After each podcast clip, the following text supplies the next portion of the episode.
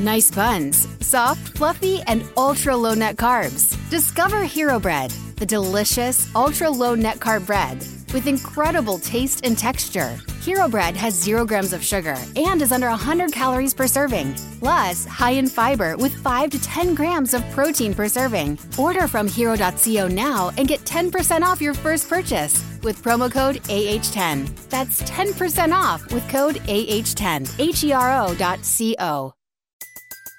Everybody in your crew identifies as either Big Mac Burger, McNuggets, or McCrispy Sandwich.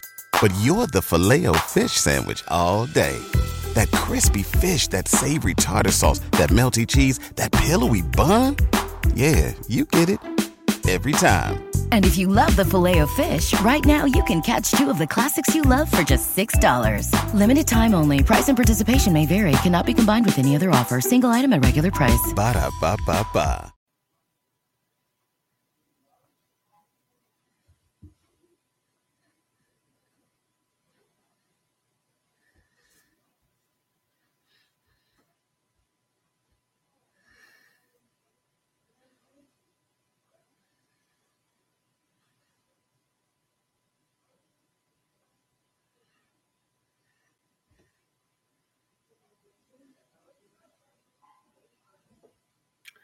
Hey, welcome back to another episode of Wisco Fanatics. Sorry about that. I was just checking some stuff. Uh, Tyler's going to be joining us later. Um, today, uh, we are going to be covering the Wisconsin Badgers episode or game versus Michigan State.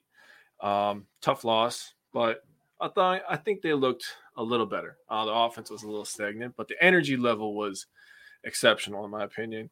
Um, then we will be looking forward to the game against Purdue and we have Bucks primer. Uh, Bucks basketball is back, so that's exciting. Um, especially after a tough weekend in sports for us Wisconsin fans. Uh, a couple losses uh, on the baseball end of things. We're watching the two teams we could have made it over, battle for a spot in the World Series, and our former closer is looking phenomenal right now. So let's get started with uh, Wisconsin Badgers versus Michigan State. Uh, Badgers lost this one 28 to 34. So on the offensive end of things, offense versus Michigan State defense, um, 283 total yards for the Badgers, 131 pass, 152 rush yards. Time of possession, we actually won that. Uh, pretty surprising. Uh, 32 43. And the thing that I talked about last week, which I think we needed to clean up, and is not my what to improve this week, but something that still needs to improve is the penalties. Uh, we had eight penalties for 72 yards. Yes, Michigan State had a lot of penalties as well. They had nine penalties for 103 yards. So, all in total, 17 penalties for 175 yards in this one game. That is a lot of penalties and a lot of yards. Um, they were 4 12 on third down that's not going to cut it. You're not going to win a lot of games. Not being efficient on third down. Um, I say that, and then I watched the Packers play the next day, and the Jets were not good on third down at all the entire game, and they ended up coming out with a win. Um, we will cover that on Friday. Uh, I have some thoughts about that and why that happened. Um, so 4-12 on third down, they were two two on fourth down, so they were phenomenal on fourth down. Um, couple really, really good plays on fourth down. One of them was in the first overtime. Mertz made an absolute perfect throw, perfect route, and DK took it all the way. Um, let's go through the the box score here on offense. So Graham Mertz, 14 to 24, 131 yards. He had the two touchdowns, uh, like I said, the one in the overtime, and an interception. Um, he had a couple passes that were that were near interceptions, uh, including one in that first overtime that I keep alluding to, um, that should have been intercepted. Um, he didn't play his best game, but by no means did he play bad. That's because the Packers' offense is sneaky poo poo, and the special teams gave up a block punt TD. Man, I had flashbacks, Matt. Um, wow. I think I set my own personal record for the amount of times I said the F word on Sunday. I cannot remember Oh, I lied. I can. I remember when we had former Badger great Scott Tolzien at quarterback and uh, our offense was pretty bad back then too. But I, I've never seen it look this bad with Aaron Rodgers as quarterback. So that's why I think everybody thinks the uh, the world is falling and everything's wrong with the Packers. And you know, a couple little cleanups here and there, and I think they're going to be fine. I honestly do. Uh, first, first thing to do is to reshuffle the offensive line because this this lineup that they have now, it ain't it. It's not working. It's not the right ingredients. So to get things started, they have to put Elgton Jenkins back at left guard. That's my personal opinion. Kind of just beaten into submission at this point. Um, yeah, it's uh, it's been tough. It's been a tough couple weeks, man. No, I said this. I had a buddy over. Uh, my sister, my girlfriend's sister's boyfriend, if you could follow along with that. Um, he's a big Badger fan. Uh, he's an alumni. Uh, he was in the military, so he's a good guy. Uh, he actually brought me to the Illinois game. I got free tickets to go to the Illinois game. Tough game to watch, especially live. But you know, I told him after the game because uh, he came over for the Packers game as well. I was like, if you would have told me that the Badgers and Packers have the same exact record, I would have believed you. If you would have told me they had the same record at three and three, I would have laughed in your face. There'd have been no way I thought that because there, there's no way I thought the Packers were going to be three and three. I think they're going to be six and zero. Oh? No, absolutely not. Um, I thought they would lose one or two of them just just purely off of the offense struggling. Uh, I think all of us um, can agree. All four of us that are on on Friday nights, myself, uh, Tyler, Bryant, and Simon. I don't usually speak for anybody else, but I will in this case. I think that we all agreed that the offense was going to struggle the first half of the season. Now, we have seen good things out of it, but to be honest with you, I didn't think we'd have growing pains like this. So let's go back to the Badgers real quick. Matt's getting me off topic here, but it's okay, Matt. I appreciate the comments, giving me some extra stuff to talk about. Um, you look at Braylon Allen, he had a pretty good game. Yes, I understand he had the fumble at the end of the game. That was just an exceptional play by Michigan State, in my opinion. Got to give credit where it's due. Um, he did have a good game though, and I thought he was about to carry us to the win. Man, he was barking a little bit. Yeah, man, I thought we'd be four and two as well at worst. Um, so Braylon Allen, 29 carries, 123 yards, two touchdowns. Um, he looked like a man amongst boys. Um, three catches, 33 yards he was playing tough. I will. uh Sorry, Packers have just been on my mind a lot. Hey, I get it. They're on my mind all day, man. Um, we shared uh, a meme on the page. If you haven't seen, this was a couple weeks ago, maybe a month ago now, but it was your your your sports pie and what percentage they take up of 100 percent. And for me, Packers are easily 50% of that. You know, they're at least half of that. And then the Bucks are a big chunk. Um, Brewers are probably the smallest chunk. Uh, I put the smallest amount of love I have for sports. There's still love there, but the smallest amount of love I have is to the Brewers. And then the Badgers and Brewers are probably the same. Bucks are a pretty big part of that. Uh, so, needless to say, I'm pretty excited for tomorrow night. Uh, excited to watch Giannis and, and the crew. I'm going to be without Middleton for a little bit, be without Pat Connaughton for a little bit. We'll get more into that later, but um, I'm excited. I'm excited. Uh, I don't know if you watched those games last night, but they were pretty good. Uh, Warriors are probably going to walk to the finals again. But, well, again, we'll talk about that later. The Badgers, so receiving was not nearly as pretty in this game. Um, I will say the touchdown that uh, Mertz threw to Lewis was an absolute dime. And that was a great play call to tie the game late in the game. Um, that was a great play call having a guy come underneath, make that corner, make a decision. Because that's an easy, easy touchdown right there if he doesn't come down on that drag route. And that's a great throw, great catch by Lewis as well. Um, let's switch to defense here. Michigan State was actually pretty consistent this entire game. Um, Badgers defense definitely taking a step back this year. Front seven just doesn't get pressure like we're used to. So, with that being said, you have a cornerback like Hallman who's left out to dry, it seems like every other week. He's looking like a, the guy that is targeted every week, you know, and he absolutely got abused on that last drive. He had the penalty, then he gave it the touchdown. It's like, you know, you want him to hold his head up because uh, he's got the talent. He's clearly he's a starter on D1 team. So he's got the talent. So he's just gotta he's gotta put it together. And his teammates have to do a good job holding him up. In my opinion, I would always have safety help over the top of him. That's just my opinion.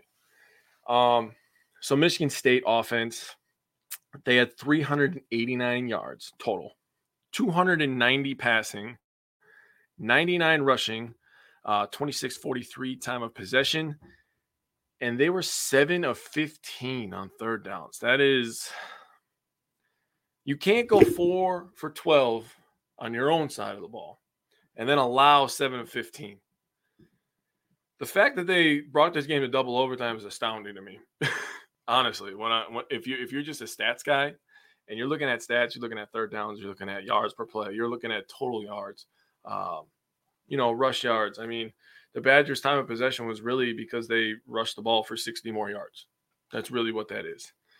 Um, so the Badgers defense, we got to find a way to get pressure. Uh, somebody up front's got to win other than Herbig. It's easy when you only have one guy. There's going to double him, right? It's it's that's a piece of cake. Um, so three stars. My first star, I have uh Latu the bad the badass club he played with on Saturday. He looked he looked legit. Um, he had 13 tackles, seven solo, and a tackle for loss. Um, a week after he had uh, one Big Ten Defensive Player of the Week uh, in Northwestern. So back to back good games for him. Uh, Braylon Allen, again, I said he was a man amongst boys. Uh, 29 carries, 123 yards, uh, two touchdowns. Again, three catches for 33 yards. He would have had more yards. Mertz threw a bad pass. Um, I would have loved to see Braylon Allen catch the ball with room to run um, in the open field one on one with one of those safeties. Um, one of the safeties came down and made a really big tackle on Braylon Allen uh, before the touchdown pass. And he was talking a little bit. I would have loved to see them just full speed run into each other because I don't know if that guy would have won a situation like that. Uh, you give Braylon Allen eyes to see you, like know you coming. It's going to be a different story. I promise you that. And then Maema Njongmeta, he was. Let me watch my words here. He was not great in the Ohio State game. I don't think either were. I don't think Jordan Turner was either. They didn't get uh, deep enough in their pass coverage. He's been phenomenal ever since that game. Um, he did. He had a couple really, really, really stone cold tackles. Um, he had one where he just filled the gap perfectly. He looked like an NFL linebacker on this one.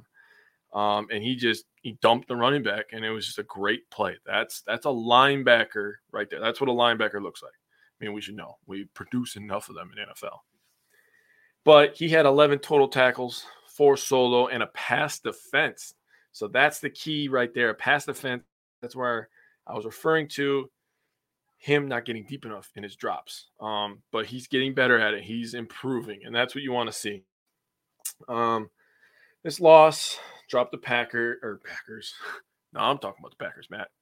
Um, this loss dropped the Badgers to three and four. So I'm gonna go over their schedule, and I'm gonna go over best case scenario for them because this is something that I wanted to do for a couple weeks. I wanted to do it last week, but I was like, I'm to wait to see if they win. If they win, then I'll hold off. But since they lost, I'm to go over their schedule and say best case scenario, right? So next they play Purdue, right? Okay, that's a that's that's a winnable game for the Wisconsin Badgers football team. What are chances we make a bowl game? Well, I will. I'll talk about that. So we're three and four. You have to get to six wins to make a bowl, right? That's like the bare minimum. So Purdue, that's a winnable game.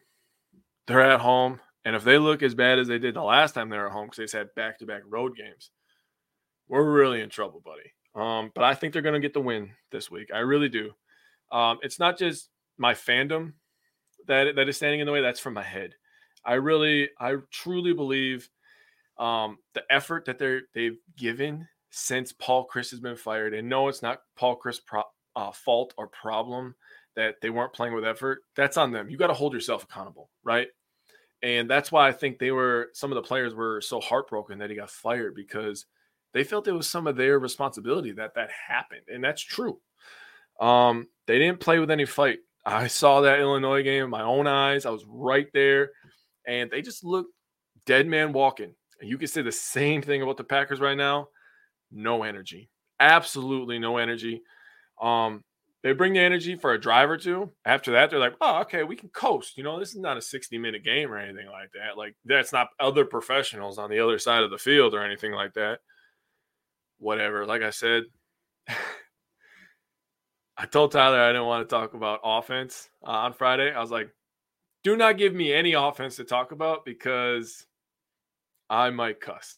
And I'm trying to get better at doing not doing that. Um, so back Badgers say they beat Purdue, right? We're four and four now. Then they have another home game. They play Maryland. Maryland is not a pushover this year, but they're by no means a juggernaut as well. Uh, what's Maryland's record right now? Let's see. Maryland, they 1 and 0, 2 and 0, 3 and 0, 3 and 1, 4 and 1, 4 and 2, 5 and 2. Wow, okay. So Maryland's pretty decent actually. Um thing about Maryland, they're coming to Wisconsin, so I think that will matter I think the Badgers will win that game as well. I think we could beat a Maryland football team. I watched uh, the second half of their game. Who the heck were they playing? Um, might have been Nebraska. I don't know. It might have been Nebraska, but they have Tua's brother at quarterback. Yeah. Um, Jeff, I don't know if you're referring to the Badgers or the Packers, but that statement literally applies to both of them. Um, Jeff's comment was our O line needs to be better, too much leakage. Yeah, well, it, it applies for both, and that's that's where I talked about at the beginning of the season that everything starts up front, right, on offense and defense. Maryland, I believe, gave Ohio State or Michigan a tough time, 34-27. Yeah, they they played tough. Let me let me double check. I will double check on Maryland. Um, I don't want to be throwing out randoms, so let me check. Oh, it was it was Michigan on September 24th, 34 27. You got the score exactly correct. Maryland's tough this year. They're better. Uh, they have, like I said, they have Tua's brother at quarterback, and he looks pretty legit, man. He's slinging that thing. Um, that is a tough game. Um, I'm going to mark it down as a win right now. But going to Iowa, that's tough. The Packers and Badgers online both look lost. They do. Um, Purdue is five and two as well that game scares me because they've looked all right. Yeah, yeah. Purdue is Purdue's not a pushover either. Um, and that's the thing.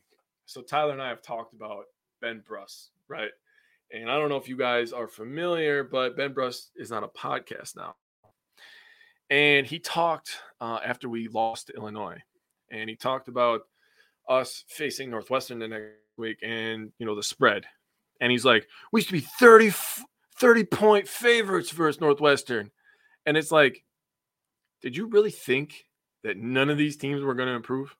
You think they were just going to stay 30 point dogs? That's not that, that's not a way to run a program. You bring in head coaches to try to bring winning mentalities. You bring in players that fit that scheme and that or that mentality. It's like you're not just going to stay bad. It just makes no sense. And Purdue gets they get NFL talent over there in Purdue, man. It's kind of surprising, but they do. Um, that Purdue game is going to be tough. I won't lie. Uh, this uh, this Saturday, Badgers are going to have to bring it. Uh, but I'm going to say they're going to win that one. I'm going to say they're going to win the game against Maryland, and then we're in Iowa, right? And Iowa is a tough place to play. Um, that start time is to be determined. Uh, so if that's a night game, that is going to be that's that's a tough place to play. Um, Iowa defense is for real. They are for real. Their offense, not so much. Um, so I don't know how I feel about that game. Both both teams play each other tough in their home stadium. So that one I could mark down as an L. So puts at four and four, five and four, five and five. Right now we're going into Nebraska at five and five. Not the situation I wanted to be in, but here we are, right? Um, I think we're going to go in there. We're going to smack the hell out of them. I do not respect Nebraska football team at all. Um, Scott Frost was held on far too long. I mean, good for us, I guess. But they're gonna they're gonna fork out the money and they're gonna go get somebody. I think. I think Nebraska football within the next couple years is going to really, really turn it around. Um, Matt, as a Badgers fan and an IU alum employee, I really dislike Purdue. I don't really like Purdue either, man. Um, every couple years, I mean, they're pretty consistent, but they get a couple players in basketball, and it's just like, whoa. I mean, we saw it last year. Um, they had uh, Ivey, obviously, fifth overall pick in the NBA draft. That guy was just faster than fast. Um, super athletic and score wherever he wanted to. And then they have the uh, Edey, I think his name is the big like seven four guy. I mean, well, how the heck are we supposed to stop that? Uh, well, what do you do with that? You just you stand there and you get dunked on like Steven Crowl did a couple times. He put up a fight. He tried. Uh, speaking of that, we're gonna have to do a Badgers basketball primer pretty soon. Uh, so watch for that. Uh, we're still planning the episode. We're gonna bring Mikey on, our Badger expert, for that one. Um, so we're five and five after beating Nebraska, right? We got a battle for the axe, and I don't know if you guys watched Minnesota this last weekend, but they are starting to follow the Wisconsin blueprint. Purdue gave Penn State and Maryland great efforts. Believe they held on to beat Maryland. Purdue's offense is still tough. I hope our defense doesn't do what we did against Sparty. Yeah, man. Um, I'll tell you right now, my my what to improve for the Badgers this coming week is the deep pass coverage. And – I'm going to say deep pass coverage, and I'm not going to go after one player, but it does seem to be on one player a lot. Um, obviously, you saw it in the Sparty game, but teams are just circling that guy over there on the right side, just like throw it deep. Um, he doesn't have the greatest technique. Um, he doesn't play the ball in the air very well. So if I was them, I'd go after him too. Just saying. Uh, that's why I said I would always roll a safety over the top of him.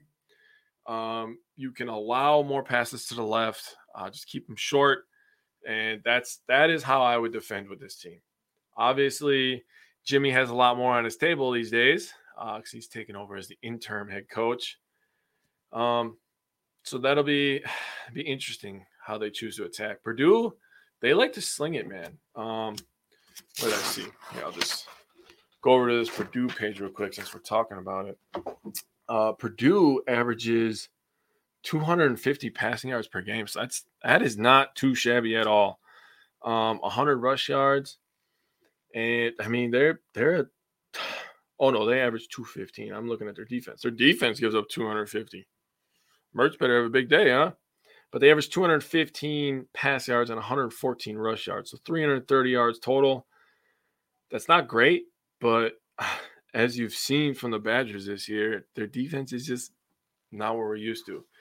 And on defense, when you're not able to control the line of scrimmage and you're not able to get pressure on the quarterback to make him throw the ball quicker, makes it tough for the corners and the DBs. You know, I am super shocked with our lack of pressure that we were able to get uh, as many turnovers as we have. I mean, that's that is shocking to me.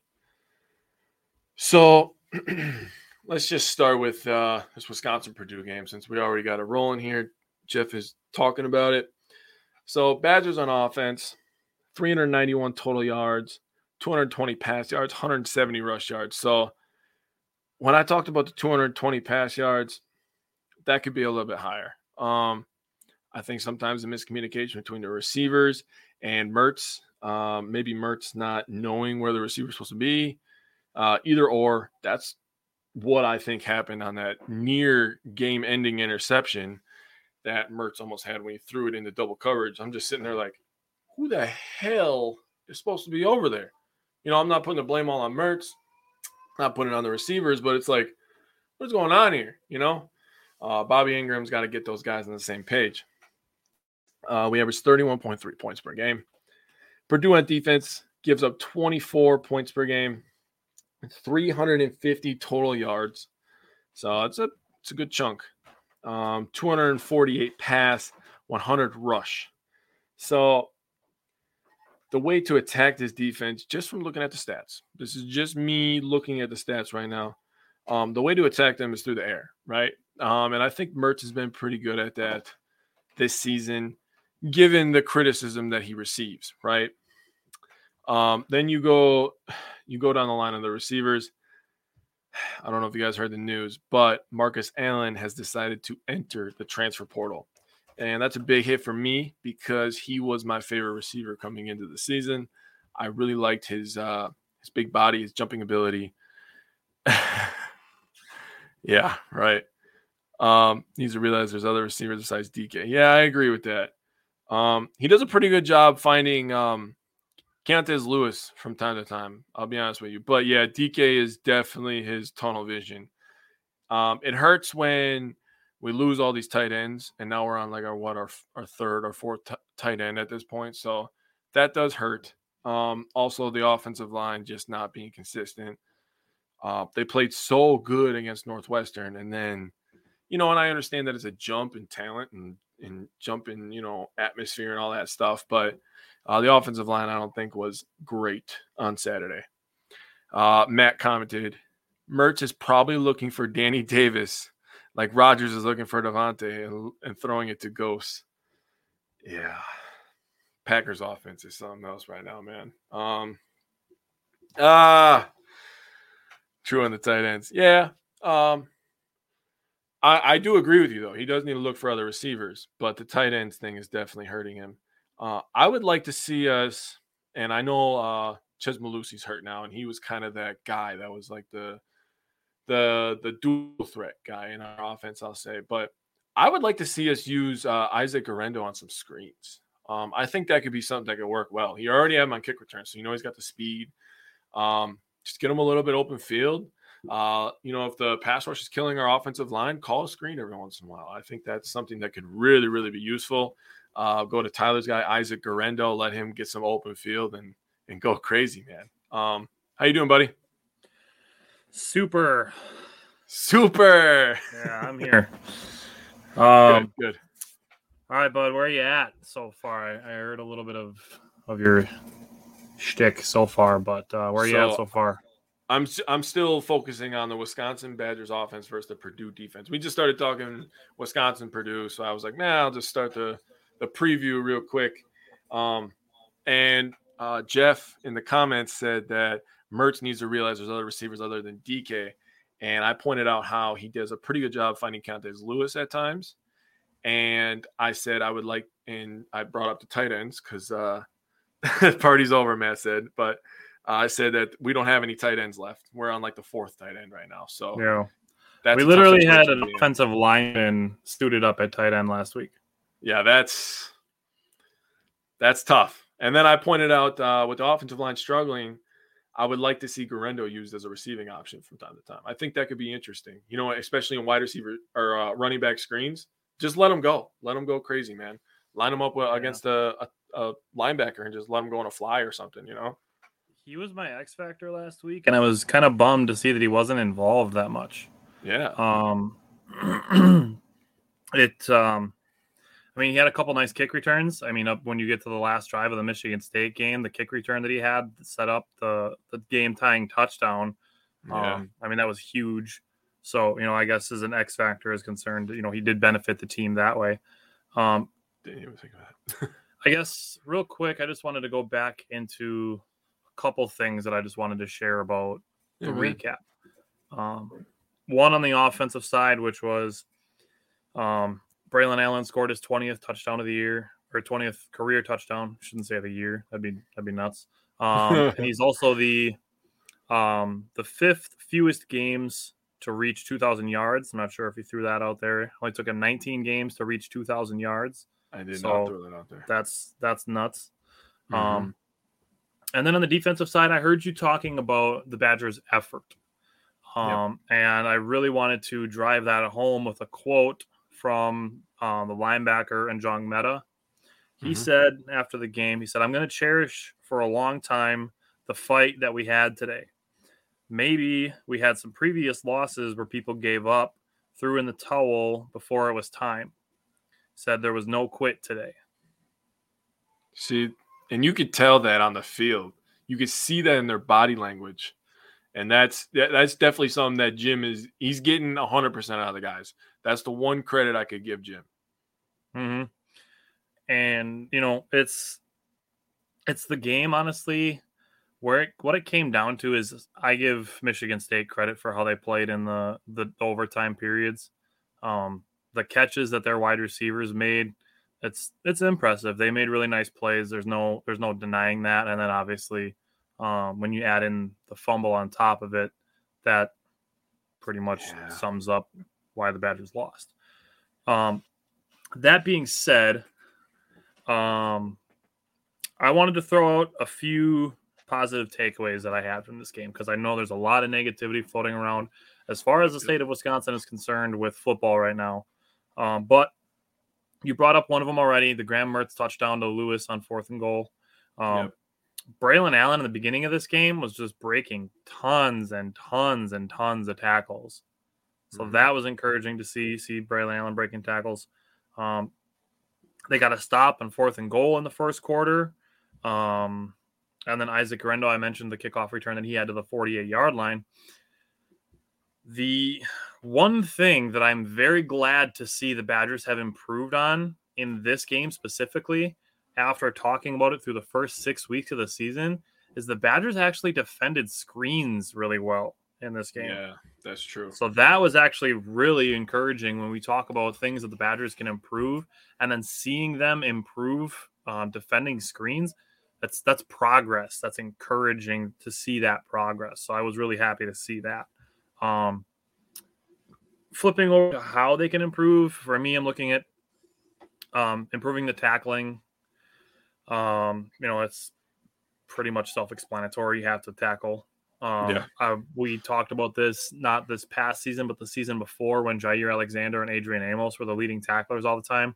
You don't mm-hmm. want people in your secondary being your leading tacklers, which is what Kamo'i Latu was on Saturday. Um, the other things that I brought up or wanted to bring up penalties. Um, that's you know that's something we've discussed um, with both of these teams actually, and then Michigan mm-hmm. State decided to rack up a shit ton of penalties. Mm-hmm. Graham Mertz feeling pressure.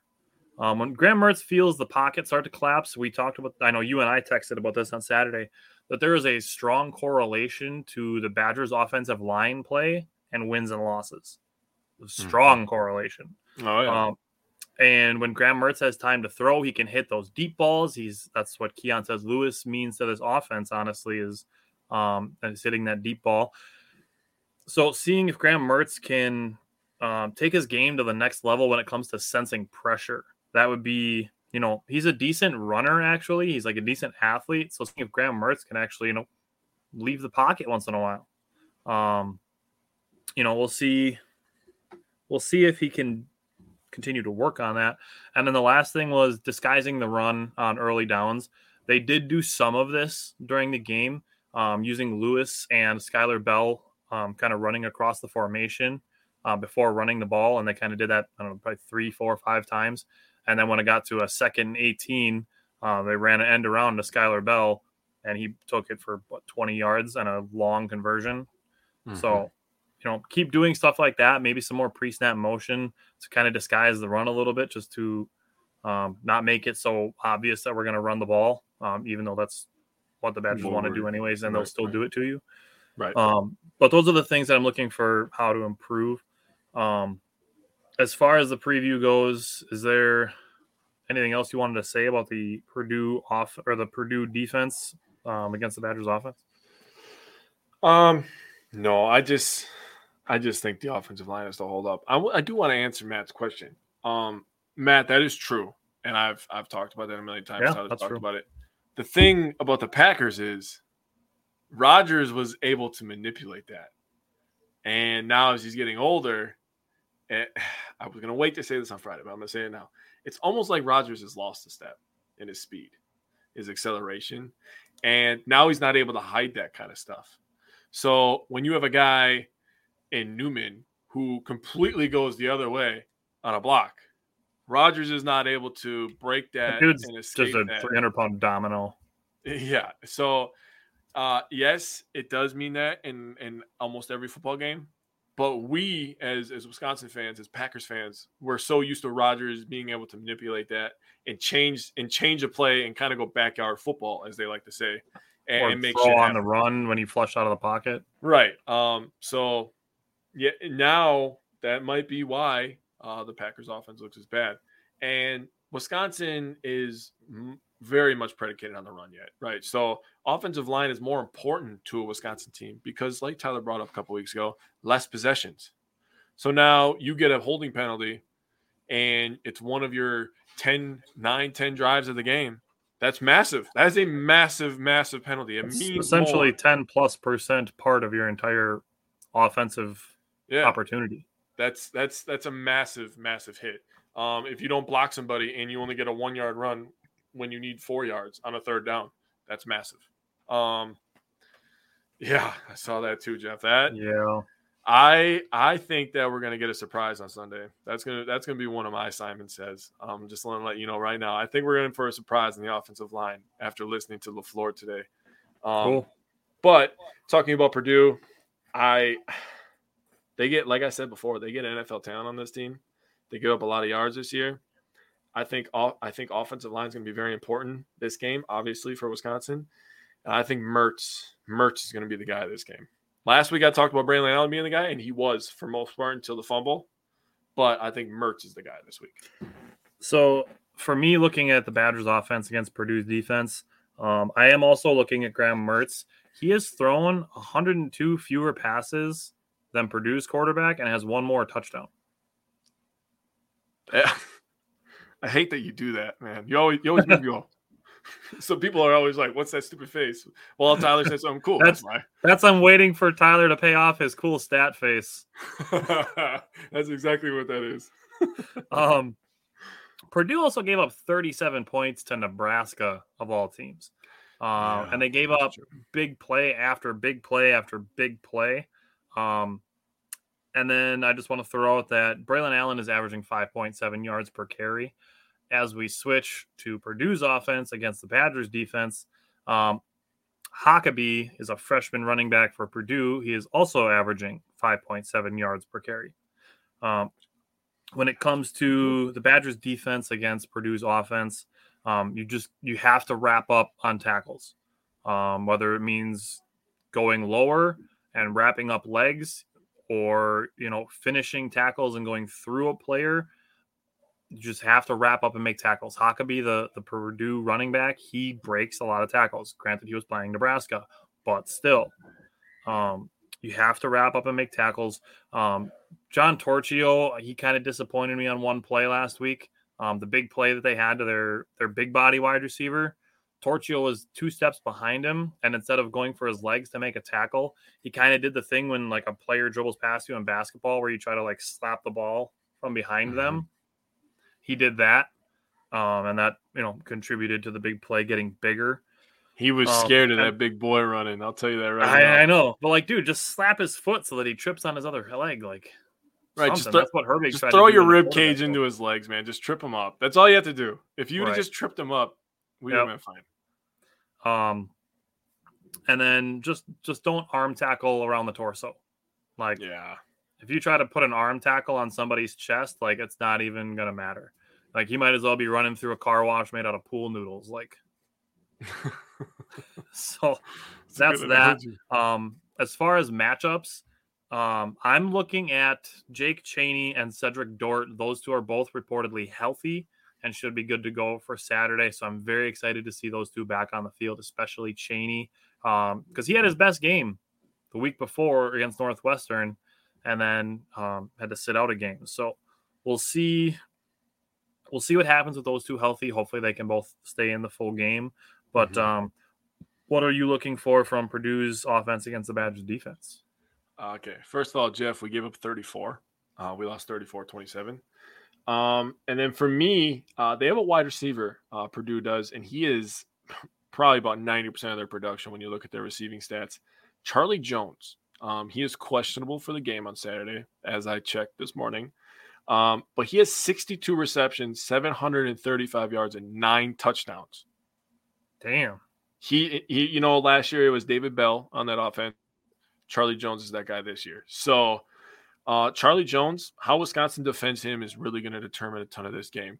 I love your point about the running back. That is great. I'm I'm glad you're covering the running game and I'm pa- covering the passing game. So now Wisco Fanatics is covered on defense Yeah. for Wisconsin. So Dynamic duo. All right. didn't even plan this, people. This just happens. Um, but Charlie Jones, chemistry. yes, yes, sir.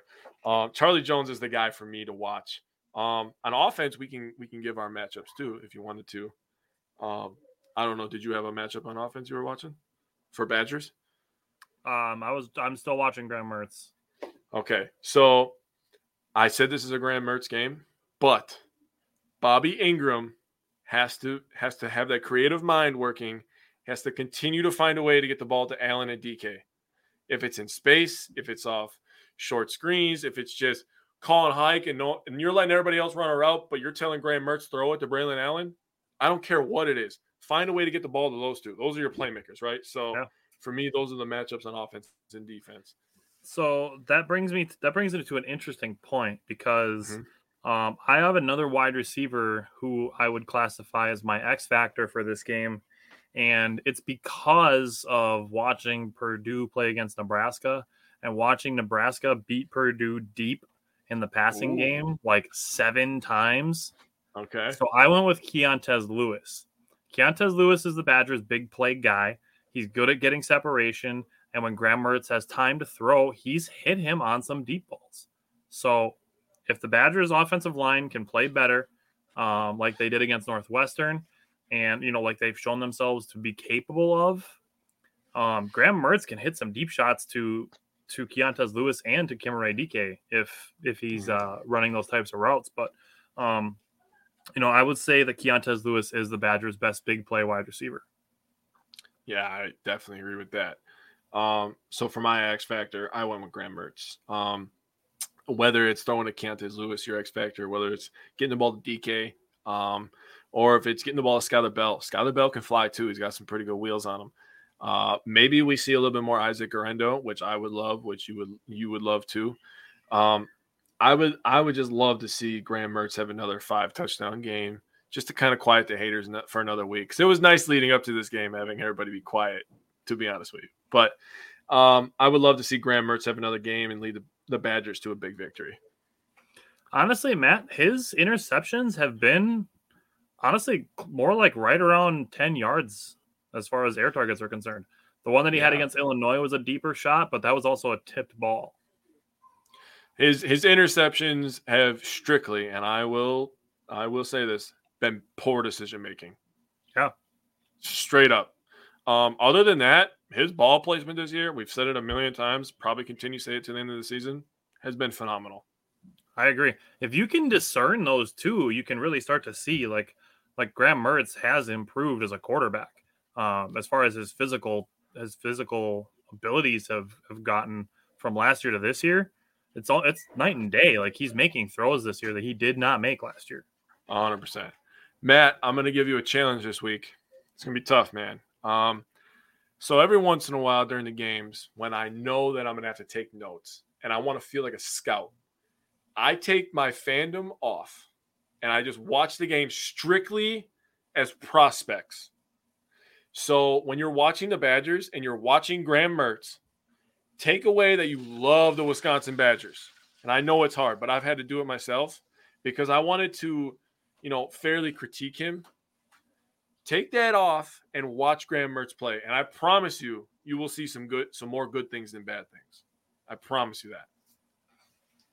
that that's my challenge for you, Matt. If you do that, then you're right on board with us, buddy. um, you got an X factor for this game? It's it's still Graham. Uh, it's it's still Graham Mertz. He's he's the guy. Um, I I kind of pick him just because I like I I like talking shit to people. You know, like like against the Northwestern game when somebody was already posting after the first drive. Like I I love that moment where it's just like, shut up, dude. You know what I mean? Like when like, when people, you know, the Brewers would be down like two nothing in the third inning. Yeah, like watch the whole game, see what happens. Like even even if Graham Mertz has two turnovers in the first half, Badgers are down ten to zero on Saturday. He could come back out after halftime like a bad mother, and just go crazy in the second half, throw three touchdowns, 250 yards, Badgers go on to roll, right? Watch the entire game. That's all I'm saying. All right. So with the Badgers, you know, Jim Leonhard mentioned that he's looking for more consistency. That was one of the things that he brought up.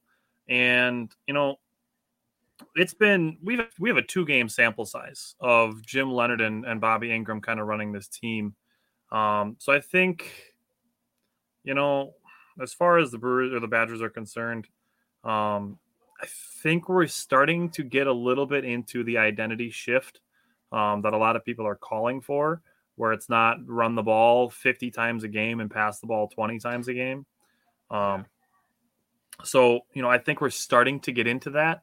Um, I want to put this out there because I'm torn if I believe that it's more important than wins or losses is for the Badgers to find their new identity under Jim Leonhard. Um, I think this is potentially a good question to ask um, just to ask Mike, to ask, you know, just Badger fans in general. Um, obviously, it goes without saying that you want to win every game you play. I recognize yeah. that. But when it comes down to if you'd rather finish a season seven and five or six and six and you know do it by discovering the way that you want to play in the future and the way that Jim Leonhard wants to coach his team the way that he wants to manage his team, um, how he wants to handle the play calling duties on offense and defense. Now that he's not just a defensive coordinator anymore, mm-hmm. it's now his job to also worry about the offense. So him and Bobby Engram are just starting to integrate these things together. Obviously, they're on the same team and they've been coordinators together, but like they're not working. You know, you're in control of the offense. I'm in control of the defense. It's mm-hmm. now I'm in control of the defense and we are in control of the offense. Yeah. So for me, I'm looking also at um, some of these things with with the way that the Badgers could potentially start to shift their identity. Um, that being said, my key to victory, um, pretty much the same thing I've said for the last couple uh, last couple minutes is um, just hitting big plays. Just hit some big plays is my key to victory because Purdue has shown themselves susceptible to it. I love that, and if I had to choose, I would take six and six because finding out who you are. Uh, this could be a personal thing. You could take you could take this any way you want. This is why I fucking love sports with everything about me. You could find out who you are and then start to kill. But if you go seven and five and you're still uncertain, you got nowhere to start. But if you find that starting point at six and six, and I think that they're starting to figure it out, because like I said before, the effort you can just tell is just worlds better yeah. than what it was in that Illinois game. They look like a bunch of dead bodies walking on that field.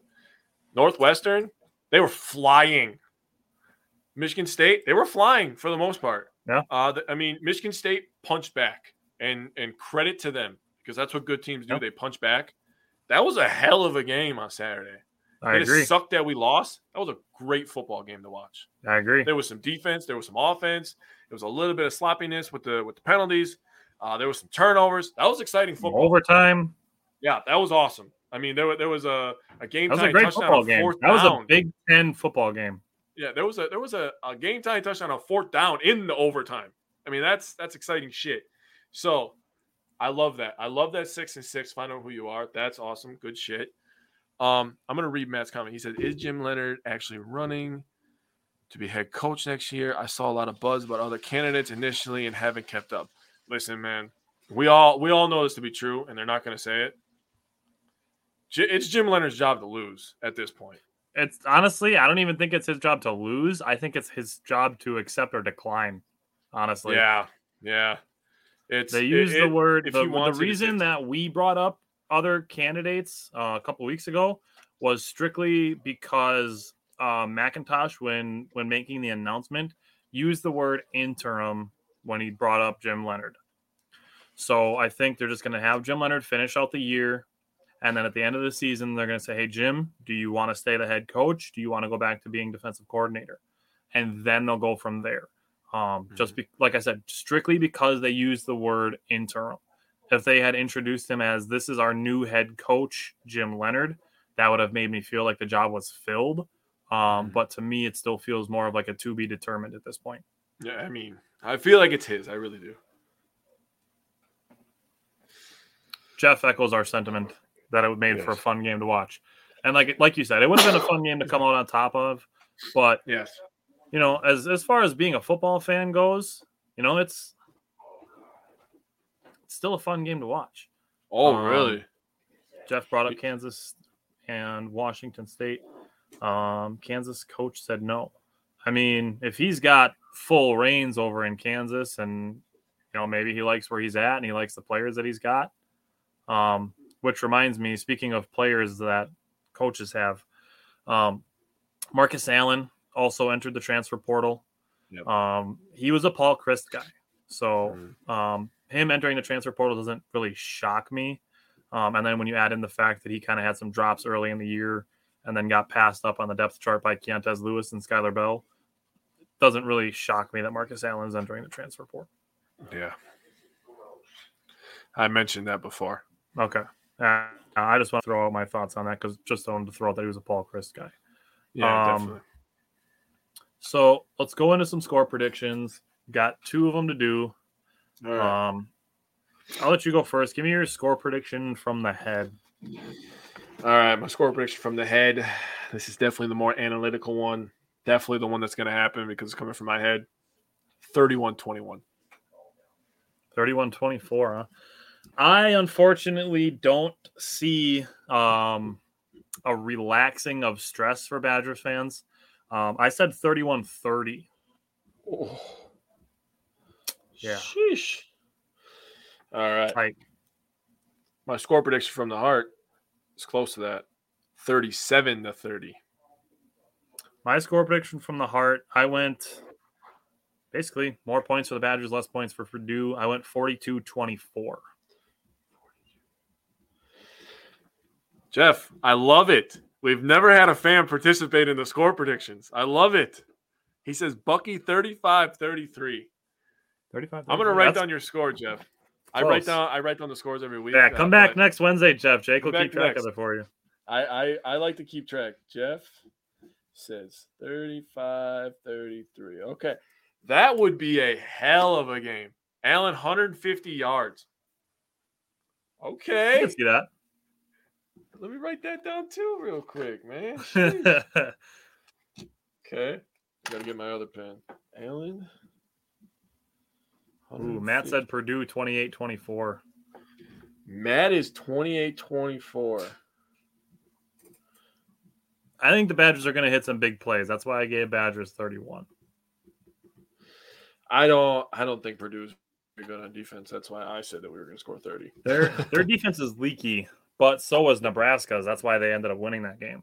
Right. Um, really going to come down to, and this is the way that I predicted it, obviously with my score prediction, is the Badgers just getting one more stop than Purdue, and that pretty much being the game. Um, you know, that's that's the point I'm at with the defense is that, um, you know, even though they've been inconsistent at times, like Jim Leonhard said, it's it's still close. You know what I mean? Like it's they it's just still close to being a good defense, but they just don't have the playmaker up front that is always in the quarterback's face. Matt, you're a fool, man. You're a fool. I'm not picking them to win games so they look better. See, I, I can't do that. I always have to pick them, I, unless it's against Ohio State. Then I know, no, not happening. All right. Do you have anything else as far as the Badgers are concerned? no, nope, nope, nope. All right. Well, we have some basketball then. Let's go, Jeff, baby. Basketball talk. The NBA started up again yesterday. Um, yes, they should, Jeff.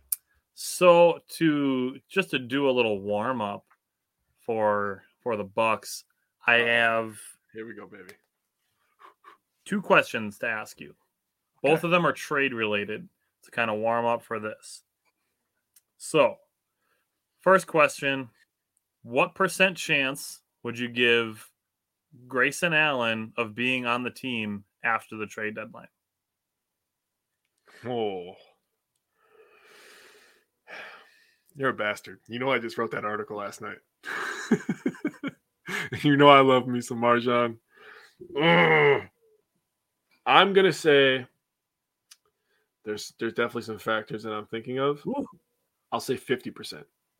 I was thinking 50% as well. We have 50 50. Jeff gives it a 1.33% chance. So tell me you don't like Grayson Allen without telling me you don't like Grayson Allen. Matt, the Giants just beat the 33%. That's fair. He gives them a one third. the Giants are Um, good this year. I was just So going to say that the Giants beat the Ravens and the Jets have a legit defense. They The, really the do. Jets are good this year too. They're exciting with Zach Wilson at quarterback. He gives them an extra spice. He gives them a I'm little not I'm not super sold on their offense yet, but their defense is legit. Breece Hall is the truth. I'll just say That's that. fair. But anyway, 33%. I, I was thinking 50-50, honestly. Yeah, it's he's got a 50-50. There's there's some uh you want me to get my thoughts on it? Why I picked 50? Go ahead. Well, the emergence of Joe Ingles could hurt him.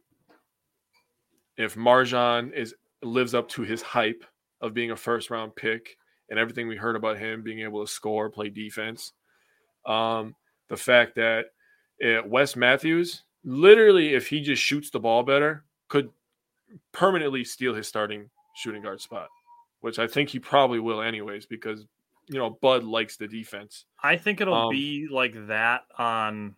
I think it'll be like last year, where like Grayson will start most of the year just because he's younger, and then once Yeah. we get to like tune-up time for the playoffs, then they'll put Wesley Matthews in. Yeah, so that, that- I mean, we got a lot of wings, man. If if Pat comes back strong, I mean, we're gonna have plenty of wing players. I think if they trade him, it has to be for a center, a backup center. That's what I think. Honestly, I liked what I've seen from Serge Ibaka so far. Okay, that's fair. Um, That's fair. So we'll we'll get into that a little bit. Um, the second question that I have for you, as far as warm-ups go, Mhm. you need to put these three players in order of the likelihood that the Bucks trade for them. All right, let me write them down. I'm ready. Okay, so put Go these three in order of the likelihood that you trade for them. Okay. Um, Jae Crowder, Jordan Okay. Clarkson, and Mo Bamba. Clarkson. Jeff Grayson Bamba. Allen did struggle with a hip injury for most of the second half of the season, so that could be a factor in it. Um, that said, he did still play well overall and have a strong first round of the playoffs, and then a not so strong second round of the playoffs. All right. So, my third place and the least likely in my position would be Mo Bamba. I know that's probably shocking. I put him on the list because I want him on the team. I know. I want him to. He's got a cool name. He's got a rap song about him. I mean, He f- he awesome. fits the mold of what the Bucks want to do with their centers too. he could run the floor with Giannis and get some easy buckets on the fast break. He can block he can shots. shoot threes and block threes. shots. Right. Um, second, I put Jae Crowder. Just because, like I said, there's a log jam at that that three or four position on the Bucks already. And then first, I think it's Clarkson. Um, I think he would. That's a championship level move to me. Um, going to get a, a, a legit scorer outside of Giannis and Middleton that you know, like off the bench, you leave him in with a Jrue Holiday. Jrue Holiday just let him do his thing like he does with with with Khris. Yep, Clarkson, you handle the ball, you take all the shots, you go, you go make it happen. He's a that big dude time give you twenty five a night. I think Clarkson would be a championship level move. I think he's the one that the Bucks have shown the most interest in as well, or at least reported interest in. Um, Mhm. Mo Bamba is purely a speculation point by me, just because he fits the mold. like I said, he blocks shots and shoots threes. So, I mean, what what more do you want from the center if you if you play for the Bucks? Um, and then Jae Crowder, it just it almost makes too much sense for Jae Crowder to be on the Bucks just because of what they did with PJ Tucker two years ago. But that's why I threw him on the list. So those are my warm up questions. So we can now do our Bucks primer questions. We're gonna do first. Go. We're gonna start with teams that stand in the way of the Bucks that pose the biggest threat in the East. Um, we're gonna give them a one through ten threat level that they pose to the Bucks in the Eastern Conference. So, um, you want to go first? Or you want me to go first? I talked more in this episode, so you go first. All right. So I'm gonna go in order of as far as the way that I rank them. I'm gonna go That's in the order of least threat to highest threat. So the three teams that I have are the Bulls, the Heat, and the Celtics. So Mhm. I'm gonna start with the Bulls. I have them at a four out of ten on a threat level to the Bucks. Um, they added Goran Dragic and Andre Drummond. Um, Dragic is basically just a stopgap for Lonzo Ball until he's healthy, and then Drummond, he's not versatile enough to move the move the needle for me for Chicago. Um, he's a really good rebounder. He's a great rebounder, but you know, he like I said, he's not he's not versatile enough to move the needle for Chicago for me. So I have the Bulls at a four out of ten. Okay. So I will go the same way. So my teams that I have are the 76ers, the Cavaliers, and the Nets. So it was hard for me to pick a number for the 76ers. Because I'm like, on one hand, they got Joel Embiid. Guy is absolutely a stud on both ends of the court. Top 10 player in the league. No question to me. Yep. Um, on the other hand, they have James Harden. Yeah, So I don't have to, I don't have to talk a lot to get you to buy into that. the third part of that is Tyrese Maxey. Tyrese Maxey is a, a young budding star, in my opinion. And if they can find a way to get James Harden to buy in to the team first mentality, I think that they could be dangerous. Do I think that's going to happen? Uh, this many years into his career, what, 13 years into his career, maybe 12? No, not going to happen. I have them as a threat level of five. that's fair. For a dude that forced his way off of two teams in two years, like I don't know what Philadelphia saw outside of being able to get rid of Ben Simmons. I just you know, I I don't see anything from James Harden that makes me believe that he would all of a sudden adopt a selfless mindset.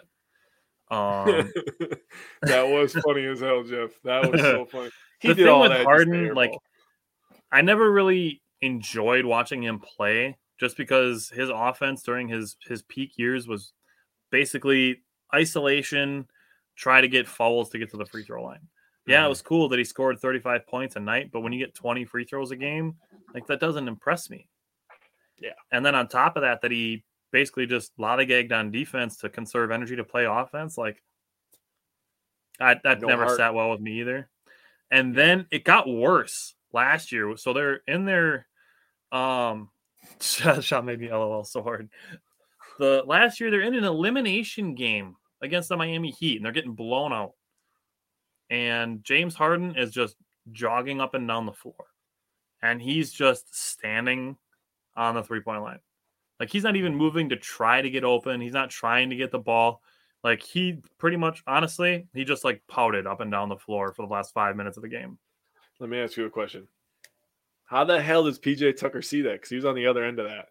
And he Yeah. still decided to sign there. Ah, I mean, money's got to be a factor. He's got a lot of shoes. I don't Should know. it- Like maybe maybe the allure of playing with Joel Embiid was enough. Yeah. Uh, maybe Doc Rivers was enough. I Philadelphia. mean, was was he in Houston at the same time as Harden? He might have Yes, actually already. Okay, so there might be a little bit of chemistry there, but He would remember when they uh he was the one that turned into the center when they traded uh what's oh, the Capela. to Atlanta. Yeah. So PJ Tucker was a, a six six center. Yeah, that's right. I forgot about that. All right. So my second one, I have the Miami Heat. Um, personally, I don't feel that they got better. I Yeah. don't feel that the Miami Heat got better. They extended Tyler Herro, and that was pretty much their biggest offseason move. Like they lost Tyler, or they lost PJ Tucker. They extended Tyler Herro. That was pretty much all they did. um, they have a pretty Oladipo? decently. What's that? Did they bring back Oladipo? Yes. Okay. So they're I was just they're basically the same team they were last year, okay. and they have some nice reserves and Max Strus and Gabe Vincent, and you know they have a player coach in Udonis Haslem. But honestly, I don't feel that they got better this season. Um, I think they're going to be a really good regular season team, but as far as Eastern Conference goes, I have them at a five as well. Okay, I like it. So my next team is the Cleveland Cavaliers. They are an interesting team. Uh, obviously, adding a guy like Donovan Mitchell instantly puts you on everybody's radar. Mhm. So that guy, that guy's a star. He could score. He's he's fantastic. The thing that really is going to be the scariest thing about the Cavaliers is that they are young and hungry. The and hunger, athletic as hell. yeah, yeah. I mean, that- I mean, ta- they're very talented. Um, when you combine young, hungry, and talent, that is a very dangerous combination. So adding adding Donovan Mitchell uh, is is very big to me. The key, Isaac, you're gonna love. this. Isaac's Yep, going to become a Cavaliers fan because He already said it. He already said it. The key to the Cavaliers is if Mobley takes that jump. He already showed flashes, brilliant flashes of being a rim protector, shooting, scoring. If he could take that jump, the Cavaliers will be very, very dangerous. I mean, Dad, you would think that, but that's not true. Look at look at the Lakers. They don't look very hungry. They just look old. um, I have the Cavaliers as a seven level threat to the Milwaukee Bucks. Wow, that's high. I, Um, they're they're scary. So the Cavaliers, honestly, outside of if you set aside the guards, so set aside um, Garland and Mitchell for a second, and you look at Mobley uh, and Jarrett Allen, Yep. it's it, it gives me like a shade of 2018 Bucks vibes Okay. where you kind of got like like they had Jabari Parker and then Giannis and Yep. and Thon Maker, and they just had all these Don tall, Henson. lanky guys that Yep. have like all this potential. Like that's kind of the vibe I get from the Cavaliers. Like I feel like they're gonna start making, you know, this year is gonna be the first, you know, they'll get a six seed this year, and then they'll get a five seed next year, and then they'll maybe get a new coach, and then they'll be one of the best teams in the East. So they are going to be, um, they're going to be a factor in the Eastern Conference for sure. Um, honestly, they'll probably be a fun team to watch. Um, but I think I would put them at a second round exit. Honestly, um, for me, I'd probably have the Cavaliers around a six, maybe instead of a seven. Okay. Um, because I wouldn't pick them in a seven game series over the Celtics, the Nets, the Bucks, or the 76ers. I might pick them over the Nets, even though I have them higher. But that would be a damn good series. That would be a fun series to watch. As That'd be a fantastic. if the Bucks are in the Eastern Conference Finals and there's still two games to play between Nets and Cavaliers, I'm gonna watch those games and have a lot of fun. Oh yeah, those are gonna be fant- Those would be fantastic. Donovan Mitchell can go toe to toe with Kyrie Irving. Oh yeah, dude, like like when Donovan Mitchell and Jamal Murray went toe to toe in the Yeah, bubble. that was, That was nuts. Oh, that was so much fun to watch. The bubble was a weird place, man. And Isaac has weird. good memories from it. We do not. But that, that was a weird place. I mean, people were just going crazy. Who the heck? Who the heck am I thinking of on the Pacers? God damn it! I think of TJ Warren. Oh yeah, yeah, yeah. was he on the Pacers then? Yeah, Yeah, dude, he had like that fifty point game or whatever. I was like, he's a nobody. Why is he scoring like this? he's good for that like once a year, and then he'll score like nine points the rest of the year. For real, it's like it doesn't make any sense. But but anyways, let's stay. All right, so my last team is the Celtics. Mhm. Um, they lost their coach, Ime Udoka. He's out for the year. He's probably going to get fired when it all is said and done. Yeah, Um, they added Malcolm Brogdon.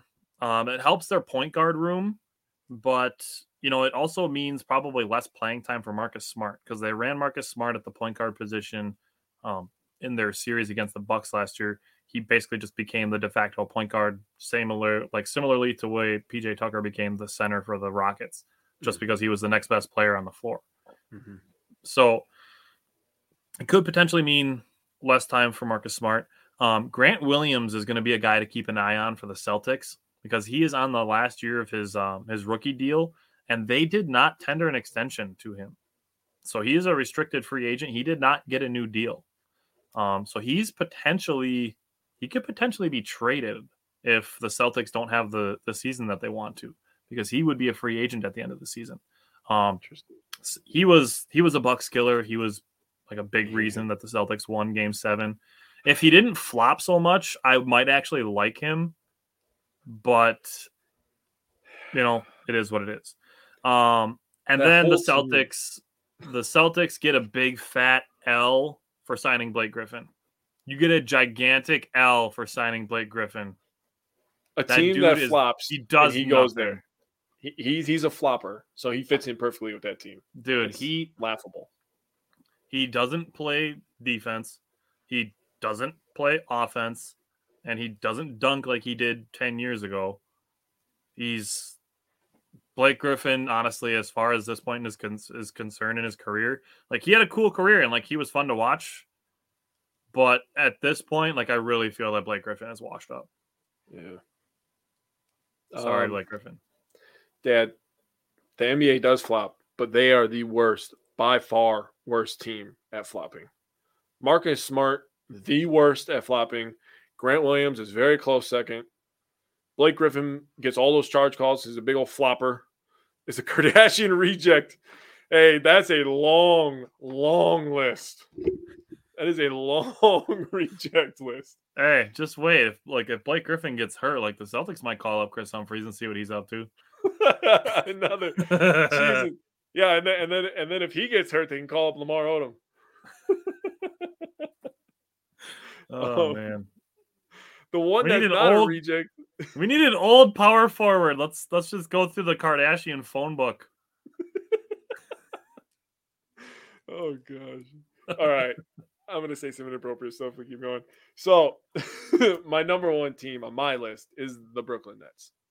Uh, simply for the reason that KD and Kyrie, as dysfunctional as they are, are fucking good.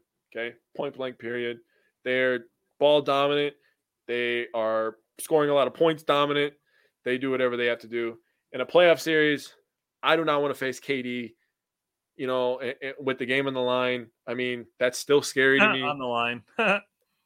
Didn't even mean to do that. It just happened. um, but yeah, KD, he's still in the running for best player in the league, even though that title belongs to Giannis right now. yep. I do believe that Nick, Cla- Nick Claxton has improved a ton in the last couple of years. They did add some depth, and Yeah. Ben Simmons could be the X factor. Um, he's great on defense, and he's he's good at getting them getting teams out in the break, uh, either finishing or finding the open man. So, um, I think I think the Nets are are a scary team if they if they gel, but I don't think they have the coach. So, for that reason of not having the coach, I put them at an eight. If they'd have a coach, they would be the biggest. Dude, imagine imagine Eric Spoelstra with the Nets.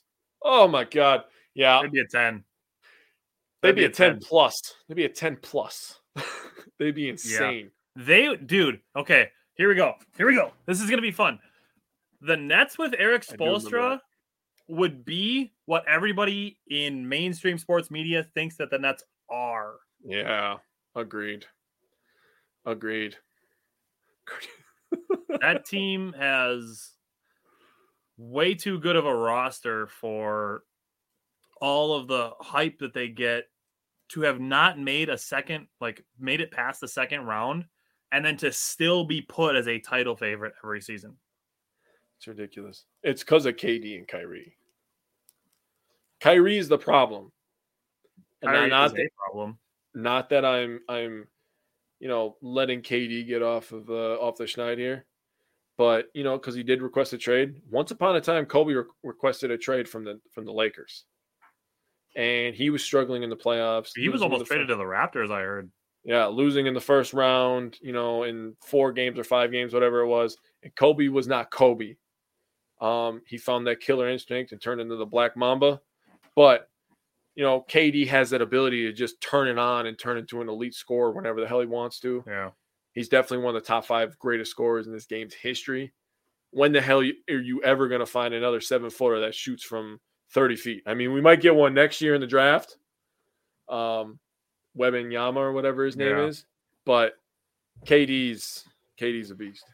Um, couple of things in the comments. Anthony, um, the Celtics have a lot of ref criers. Honestly, like Marcus Marcus Smart does a lot of crying to the refs. Al Horford does a lot of crying to the refs. Um, and then Pat, KD, he's as far as the Nets go, they, they haven't made it out of the second round. I don't understand why everybody has them as like the one seed and playing the Lakers in the finals. Like, cool, they're from New York and they have KD. Like, that doesn't mean that there's not other teams in the East that are just as qualified to be in those conversations. Isaac, But I get it. you. We're from Wisconsin, so oh yeah, the Bucks have Giannis, and that's it. Isaac, I love you and I apologize. That shit made me laugh so goddamn much when they predicted the Lakers versus the Nets. I was like, oh hell no, bro. Oh, do they not Dude, know that Anthony Davis is gonna be hurt? I dude, in 2021, I took a lot of flack for having the Suns beating the Lakers in the first round of the playoffs that year, and putting the Suns in the in the finals. And then I predicted the Bucks and the Suns in the finals and the Bucks in six correctly. And I'm just like,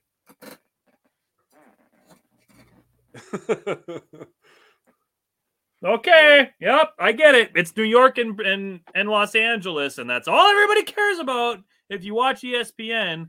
But I hate that shit. One of the reasons Jake and I started this show is because we actually want to give Wisconsin a voice for once because you turn on ESPN, they're probably just talking about Tom Brady, and then they're going to talk about the Lakers, and then nope, look at that. Time for Skip Bayless to come on and argue with Shannon Sharpe about stuff for an hour. no, Like- they they they talk about the Packers, but only because they're doing bad. Uh, touche.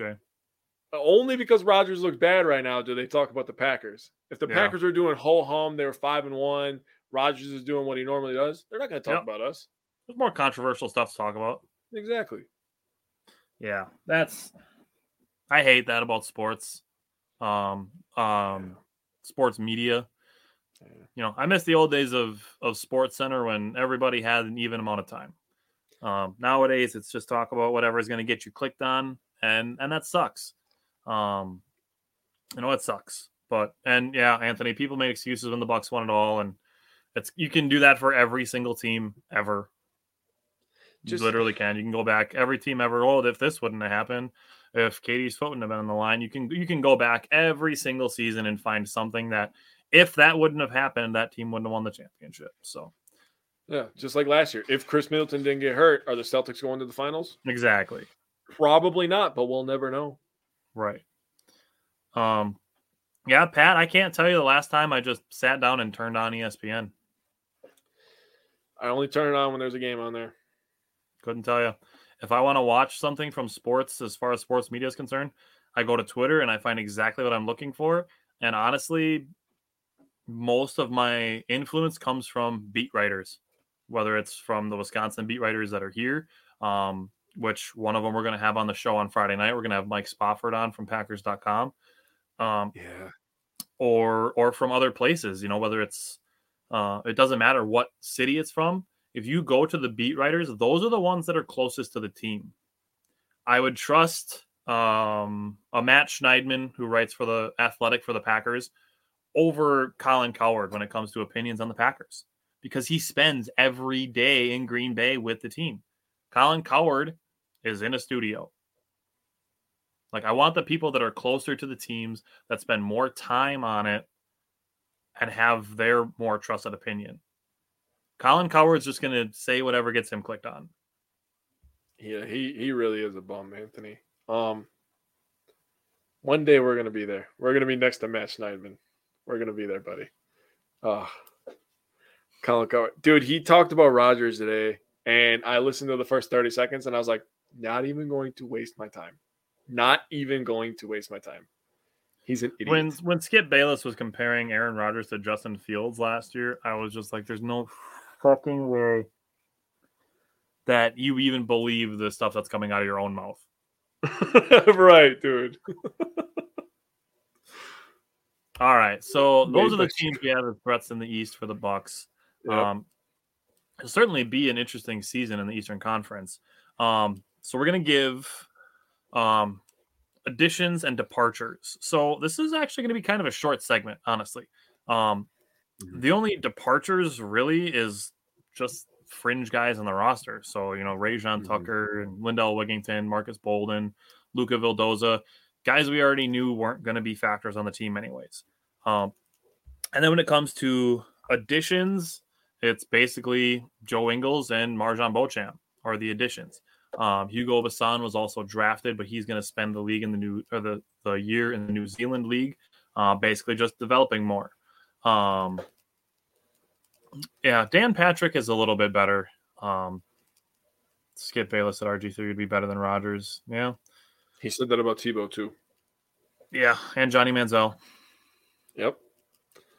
Um, and yeah, Pat, that's pretty much how all of them are, is just so people watch. People, you know, it's basically people like that is that negative attention is still attention. And Jake and I will not do that. We will we would rather have a smaller, more dedicated fan base of people that actually enjoy watching our show and interacting with us than to um you know come over here and I'm gonna take everything that's in the background and I'm gonna smash it all on the ground because the Packers started three and three just to get people watch me get mad. That's that's not that's not the type of thing that Jake and I are going for. We're going for quality, optimism, and you know, just like enjoying Wisconsin sports because that's what we've done our entire lives. Mhm. All right. So for me, as far as additions and departures are concerned, I would almost turn this around and just frame it as focusing on retention and then addition. So I'll smash everything for you off camera. That gets expensive, Matt. it could be really expensive this year. Um, so what are your thoughts on been a long time since you ripped your shirt over again. Last time I did it was the Brandon Bostick fumble. That was the last time. So 2014. Long, long. That's pretty long time. And the only other time it happened was the Badgers national championship game when Justise Winslow stepped out of bounds. Those are the only two times that I ripped a shirt. So give me your give me your thoughts on additions and departures. Yeah, uh, like you said, just retention. So bringing Bobby, Ibaka, Pat, West, those guys, glue guys. Von Uh, that's very important. Uh, Isaac's talking about it in the in the comments. Joe Ingles is going is quietly going to be the pickup of the year. I expect that to happen towards the end of the year. when We're gearing up for the playoffs, and he's really getting integrated with the guys. Um, I think people are going to start seeing how important Joe Ingles will be. Um, MarJon Beauchamp is an X factor. He could he could really really take this team and give it some young blood that it so badly needs. Um, give it give it that little bit of bolt of energy from a guy in the seven eight spot. Just come in, give me give me eight points, play some defense. You never know. Bud needs to play Ibaka This- more. I agree, Anthony. I actually agree. I actually really liked what I saw from Ibaka in the preseason. He looks like he's playing with energy. He looks younger than he did towards the end of last season. And maybe being traded off a Clippers team that's like, hey, we have a lot of talent on our roster when it's healthy, if it's ever healthy. And getting into Milwaukee and, and being in a place where his his influence, you know, being a guy who's going to come in and play really hard nosed defense is appreciated, uh, which I think is something that Budenholzer probably instilled. Um, being more of a, you know, people are going to be like, oh, he's not a defensive coach, but Budenholzer is a defensive minded coach. Um, he just prioritizes defending the paint because that's where the highest percentage of shots are made. So I do agree on playing Ibaka more. And it it stems down for two reasons. So one is to protect Brook Lopez's health, just so that he doesn't play a ton of minutes throughout the regular season.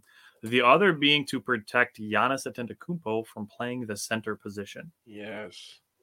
Um, if we get into a game where we're playing against the 76ers, I said this last year, if if the Bucks had matched up in a playoff series against the 76ers, that's what Ibaka was traded for, was to defend Joel Embiid Mhm. um, so that Giannis didn't have to. He can defend Bam Adebayo so that Giannis doesn't have to. He doesn't have to go and bang with those guys and and the Clint Capelas. Um, so like those types of players, Julius Randle, for example, so that Giannis doesn't have to bang into those guys all game and then be worn out at the end of the game. So that's I really agree on the Ibaka needs to play more. I love. Okay, so you're talking about this, and it's very strategic, and I agree, hundred percent. But I love all the old dudes that are like the best players should be matching up with the best players. You understand the pace of the game is faster now. Like, don't talk about scores, okay? And you have to look at analytics, and some old dudes hate analytics. You have Oh, to look at the analytics, Dude, to see okay, the pace of just the game. real quick on the subject of analytics, I can't post a single damn thing about the Brewers without people going, "Well, have they learned how to bunt yet?" I mean, they probably should learn how to bunt. They, I agree with that. I, I do agree with that. But do you have to have a Schneid comment for every goddamn post? Dude, God, I posted, I posted an article about the Brewers' injuries, and people are like, don't talk about Um, Isaac. "The Brewers learn how to bunt yet?" Like, why? What does that have to do with injuries? Or I posted the the video of us talking about um the guys in the minor leagues batting with runners in scoring position. Well, have they learned how to bunt yet? It's like this is about minor league players that can hit with runners in scoring position. Why are you talking about bunting? I don't want to bunt with runners in scoring position. I want to hit with runners in scoring position. That I mean, that would help. That would help. Okay. Anyways, Do you want? Do you want to answer Isaac's question? Any thoughts on VanVleet? no comment. I'm only here so I don't get fined. uh, yeah, I, I don't like VanVleet either, but I like him a little bit more than Tyler does. uh, All right. And- I'll let you continue now on your your pace of play. Um, yeah, I just I just love how they're always like, oh, the game, the the scores were this and and this, and they were scoring this back in the day. Like, dude, the the pace of the game is faster. Like, do you expect? do you expect the Giannis to to go down the floor as fast as he can, come down, block a shot, and do that every possession for 48 straight minutes, and then bang with a center at the same time? That outweighs him, by the way, by I don't know how, how much does Joel Embiid weigh? 280?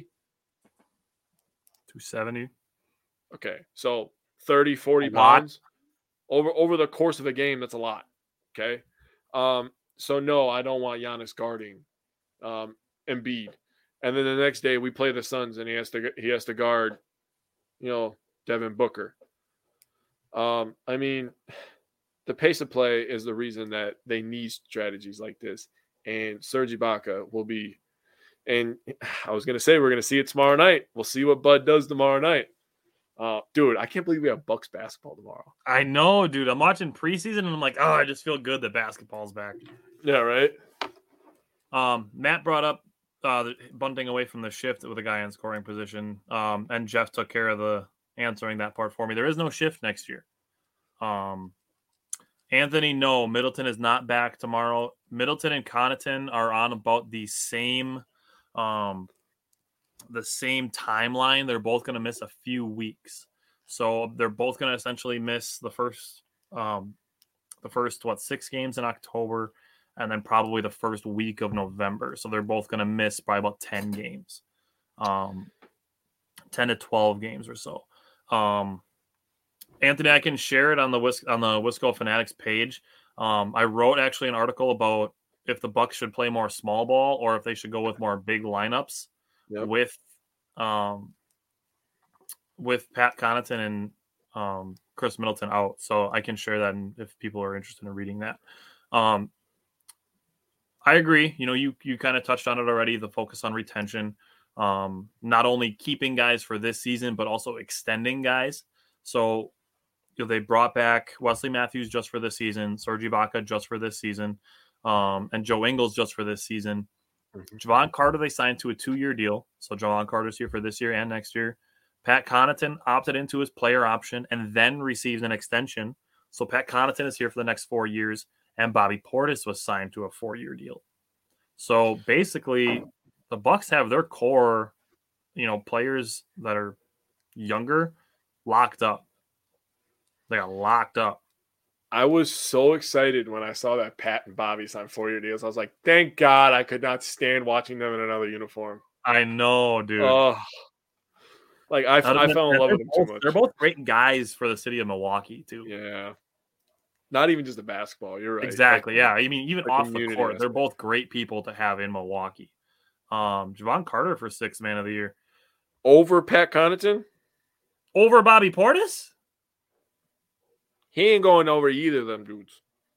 Bobby Portis might be a starter from what I've been hearing. So We'll see. I think, I think Bobby Portis might be a starter in in, in the absence of Khris Middleton, but I don't think he's going to start the whole season. Um, yes, Jeff, I do think Yelich and, and Rowdy both have huge um, effects on the shift. I think we talked about that last week. Dude, he's Um, out for three weeks, man. Yeah, Pat's only going to miss three weeks. He's only going to miss ten or twelve games. I mean, he can still play The season 60, goes all the way till April, man. games. It's it's October right now. Yeah. I was gonna say, Matt, you're gonna. No, you can't start- say Jevon Carter for six man of the year and then walk it back. You got to wear that. Put it on a Yeah, t-shirt. yeah, man. I'm gonna make you start throwing shit in here, man. Dude, hey, he shot 55% from three point line for 20 games last year. Put that on a t shirt and wear it. Hey, Let the hey, freak flag fly. I love some Jevon Carter. Don't get me wrong. Me and Tyler were just talking about him yesterday. Um, but ah man, Pat and Bobby, those are those are glue guys. Those those are guys. I'll wear those I know are it's unreasonable. championship guys. Hey, we, I would, I would wear a Jevon Carter t shirt. I'm not be that way. Dude, the ball, the Celtics versus Buck series is going to be phenomenal. Except this time around, Giannis is going to have help, and he's still going to be dunking on them fools. Also, I don't expect Al Horford to turn into a goddamn superstar for four games. Or How annoying Williams was that? Like 70% of his threes. Yeah, um, for real. Thoughts on George Hill? He's going to be um, salary addition to a trade. This is how I feel about George Hill. I will. Okay, so I gave Matt a challenge before, so I will give my like straight up scout like answer. George Hill on a roster is a valuable piece for veteran backup point guard and defense. Yeah.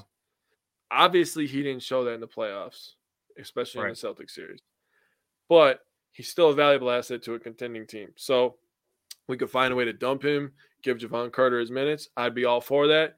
If we go into the playoffs with George Hill as our backup point guard, I'll be honest, I might be in the minority. Still okay with that too. That's just how I feel. You could He's, he's, he's had a good of career. Bucks. That's honestly, Isaac, that's fair. Um, he is that veteran leader, like you said. Um, this is gonna it's gonna sound weird. It feels gross, but some of the highest pairs of players, so two players on the floor together at a time, some of the highest on the team included George Hill Mhm. Um, as far as plus minus is concerned. You're so if you about go to NBA.com, you look up stats from 2021 and 2022. You can go on lineups. You can go on two player lineups. Um, Okay. the first two are like like a three game combination and a one game combination. Then you get to I think it's like 56 games, and the highest plus minus combination of two player combos is George Hill and Giannis. Really. So I mean, George Hill, you. despite struggling in the playoffs, which is well documented at this point, he's a he's a valuable player to have during the regular season. Um, and he's gonna play he's gonna play some minutes while Pat Connaughton and Khris Middleton are out. We will see two point guard lineups for chunks of the beginning of this season. It's not something that people need to freak out over. So we can get that out of the way. Is that George Hill is going to play a solid amount of minutes? Um, but you know it's not going to be that way the entire season. Um, winning without Hill and then got worse when he came back. I don't I don't feel that the Bucks got worse when he came back. how do you Um, compare two separate seasons? Yeah, and We can't. You Mm. can't do injuries. You can't do players that progressed on other teams. You can't do players that regressed on your team. Like, there's so many moving factors. who was the backup point guard on the championship team?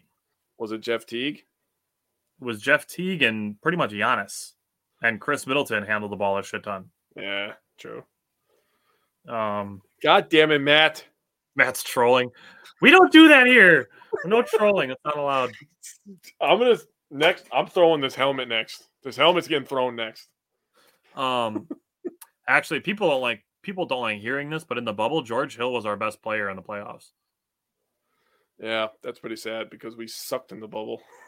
we were Yeah, horrible. well, I mean, there was a lot of stuff going on, a lot of distractions and stuff. So like, yeah, it is what it is. yeah. Jimmy Um, Butler. so and let's Richard go. Do you want to do bold busy. predictions or record predictions first?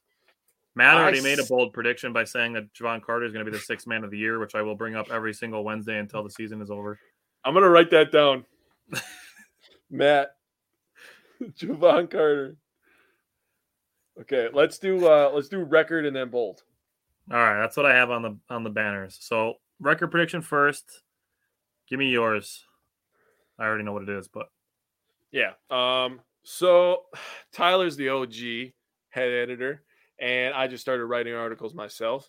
Um, hammered out a couple this week. I wrote one on the Bucks win total, win uh, season projection. I had them at 55 and 27. Dude, every time I see Jevon Carter now, I'm gonna think of Matt. It's just I wrote down book it too, by the way, just so you know. he put book it too. Book it. All right, so I went close. I went. I gave the I gave the Bucks one more win. Um, I had the Bucks at fifty six and twenty six. I put them at the three seed in the Eastern Conference. Um, for me, it's looking at road games and the West Coast. Um, those are usually tough for the Bucks when they have those. Um, and then the second half of back to backs, the Bucks they start out most of the beginning of the season pretty even on back to backs. They have one in October, one in November, one in December. They have two in January, one in February. I'm skipping March. They have one in April. They have four back to backs in March. Mm-hmm. March is going to be a tough a tough month for the Bucks. Yeah. By the way, Jeff, if we play the Warriors, we're gonna smack the hell out of them in the finals. Name one person on that team stopping Giannis. And if you if you can name somebody, if, and if you say Draymond Green, I swear to God on everything. I swear on everything. That little midget ain't stopping Giannis. I don't care. Giannis is a literal bulldozer. What's your ideal opponent round one of the Eastern Conference playoffs? So, Can I pick a team that's not going to make the playoffs?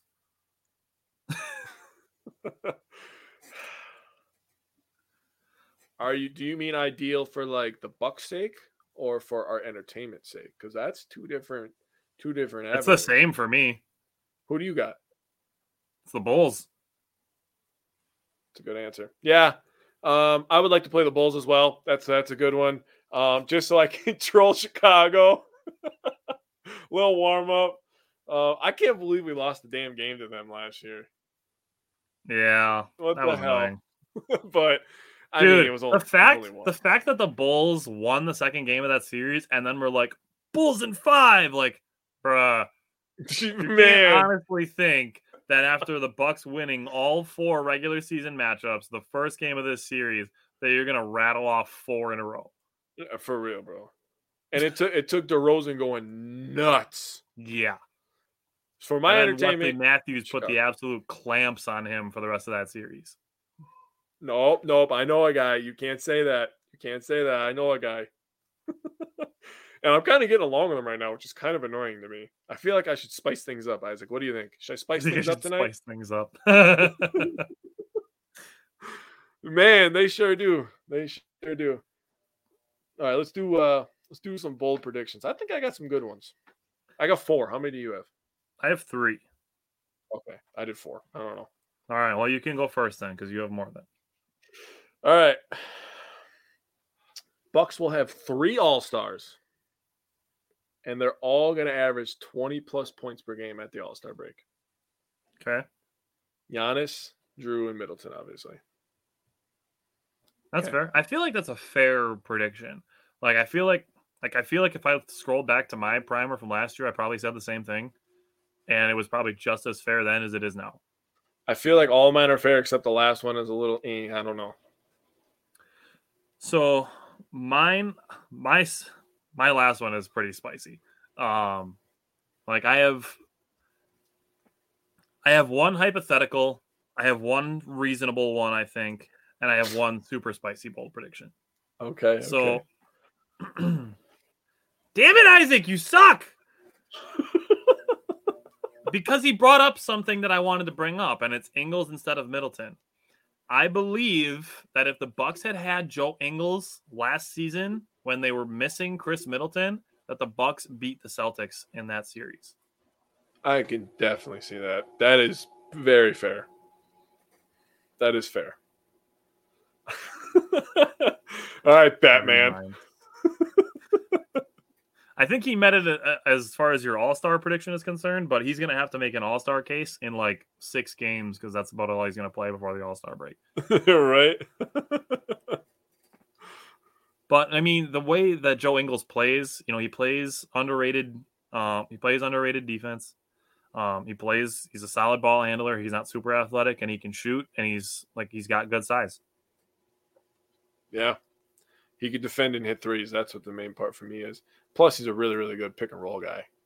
He's a very good pick and roll guy.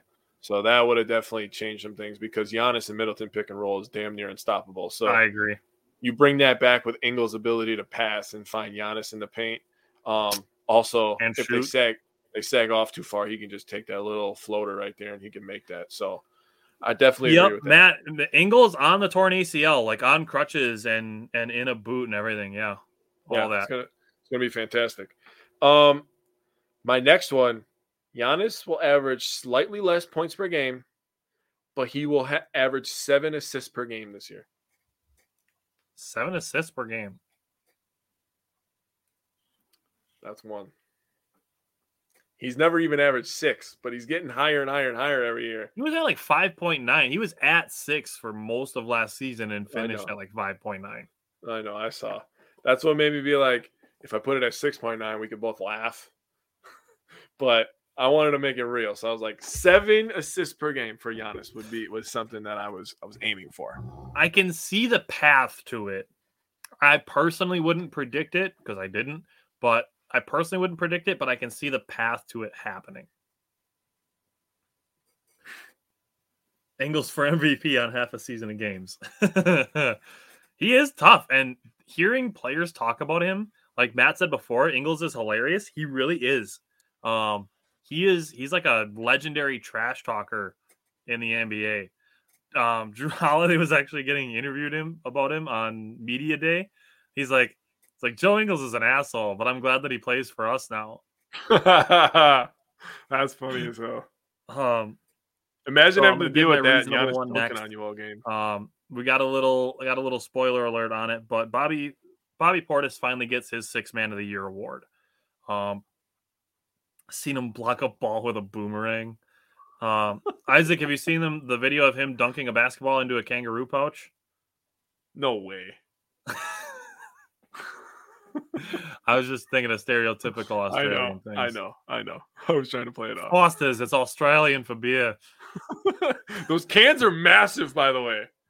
Those are giant cans. I can't even fit my hand around it. Oh god. Just gonna chalk that up to things I never thought I'd heard Jake say for a thousand. Okay, I'm sorry, but they're, they're massive cans. Uh, right. So, my next one. Hold on, let me finish. I only got halfway through my reasonable one. Oh, okay. Um, Bobby Portis spent like 95% of last season as a starter. Um, this could be the year that he gets his credit as being the first man off the bench and gets his six man of the year award. Now you can go. Okay. Very reasonable. Giannis makes 108 threes to move to fourth all time on the Bucks all time three pointers list. Totally see that. I should have brought my I should have brought my other notebook. I have a bunch of milestones um that the Bucks are really close to um the Bucks are really close to. Um Mhm. mainly Giannis and Middleton as far as franchise lists are concerned. Um Mhm. I will bring that with me next week. Um my last one, this is my super spicy one. Jrue Holiday wins defensive player of the year. Ooh. Um, he is extremely well respected among his peers in the league, uh, among coaches. Um, he's been first team all defense. He's been second team all defense. Um, you you ask a player, you know, as especially guards, who is your least favorite player to go against, and you hear the name Jrue Holiday brought up constantly. Mhm. So I'm gonna say this is my that's my that's my super spicy one, but I do think it is still possible. Jrue Holiday winning defensive player of the year. Okay. Here's my super spicy one. Khris Middleton will average three three pointers a game and break Ray Allen's record for most threes in a season. The record right now is 229.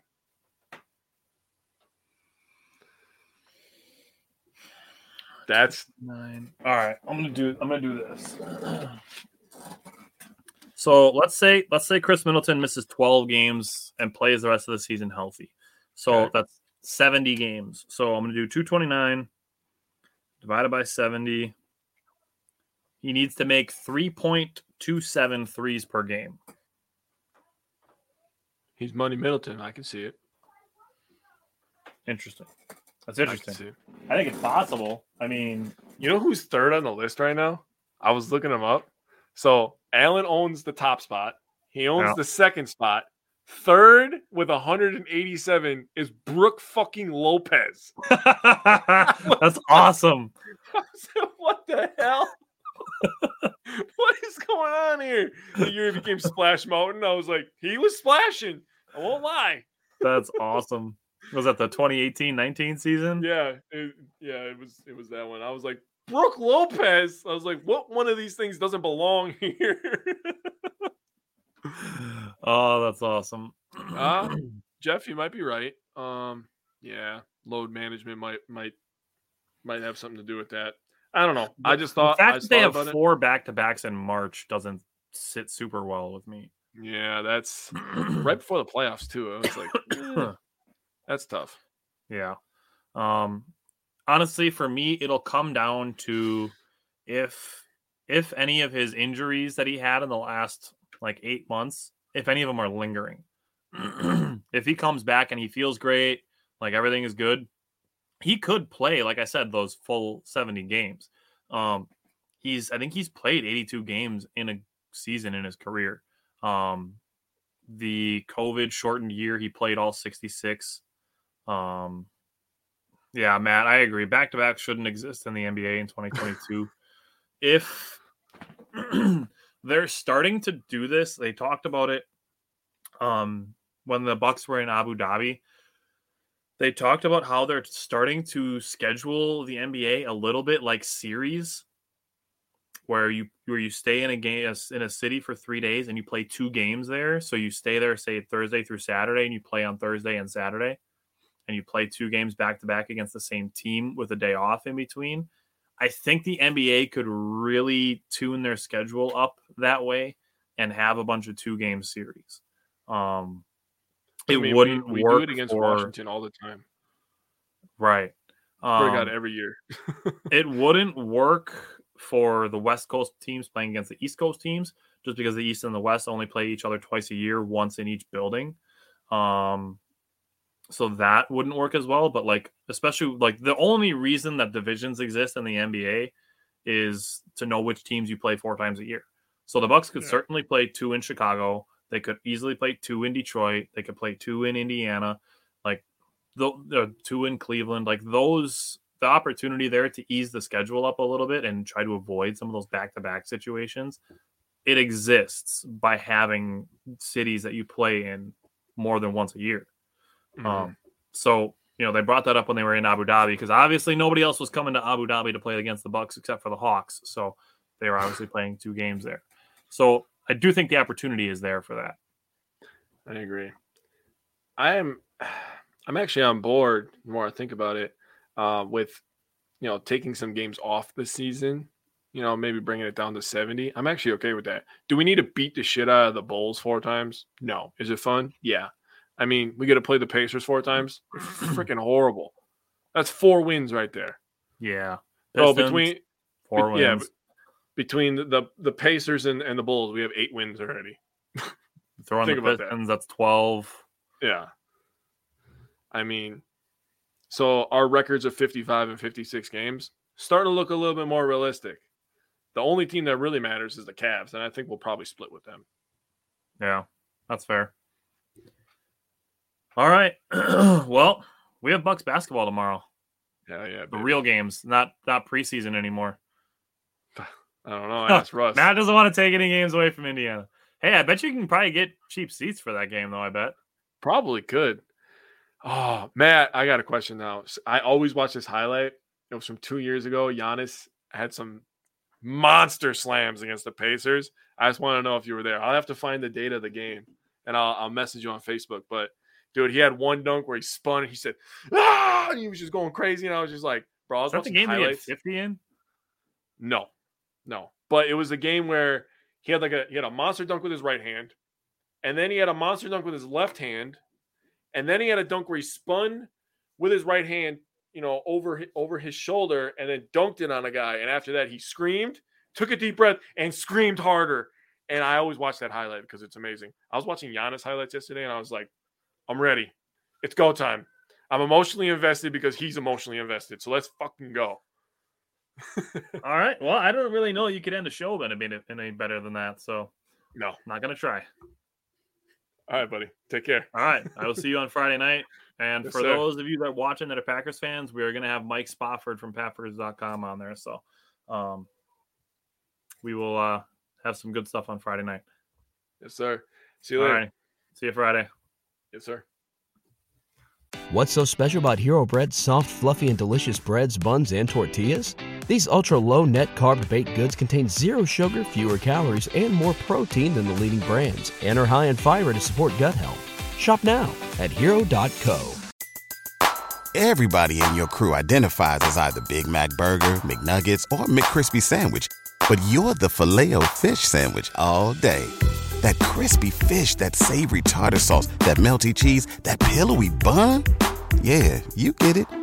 Every time. And if you love the filet of fish, right now you can catch two of the classics you love for just $6. Limited time only. Price and participation may vary. Cannot be combined with any other offer. Single item at regular price. Ba-da-ba-ba-ba.